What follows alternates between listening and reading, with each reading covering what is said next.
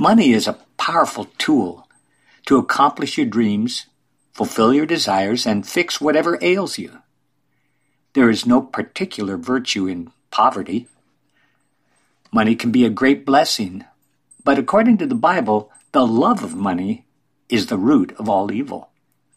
So you could say money represents the things you can buy, and those things and your motivation to own them may reveal the condition of your heart. Your level of devotion to material possessions indicates the depth of the evil resident within you.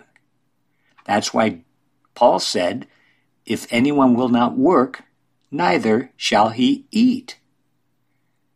Paul's work ethic could be restated for our spend happy culture if anyone has no money, neither shall he buy. Let's talk about Wimpy in the original Popeye cartoon series. He was a hamburgeraholic. He was fond of promising, I will gladly pay you tomorrow for a hamburger today. Apparently, Wimpy did not have enough cash on hand to satisfy his burger hankering. St. Paul would have clarified things for Wimpy. Wait until tomorrow to eat the hamburger when you have the money to buy it. Today, go to work, earn some money, let your hunger spur you on to productive labor, then come back and buy your burger. It's the principle of delayed gratification.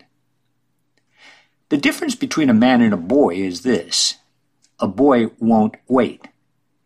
A man can delay his gratification. Wimpy looked like a man, but he was apparently still a boy. Wimpy lived up to his name. Wimpy was a wimpy man.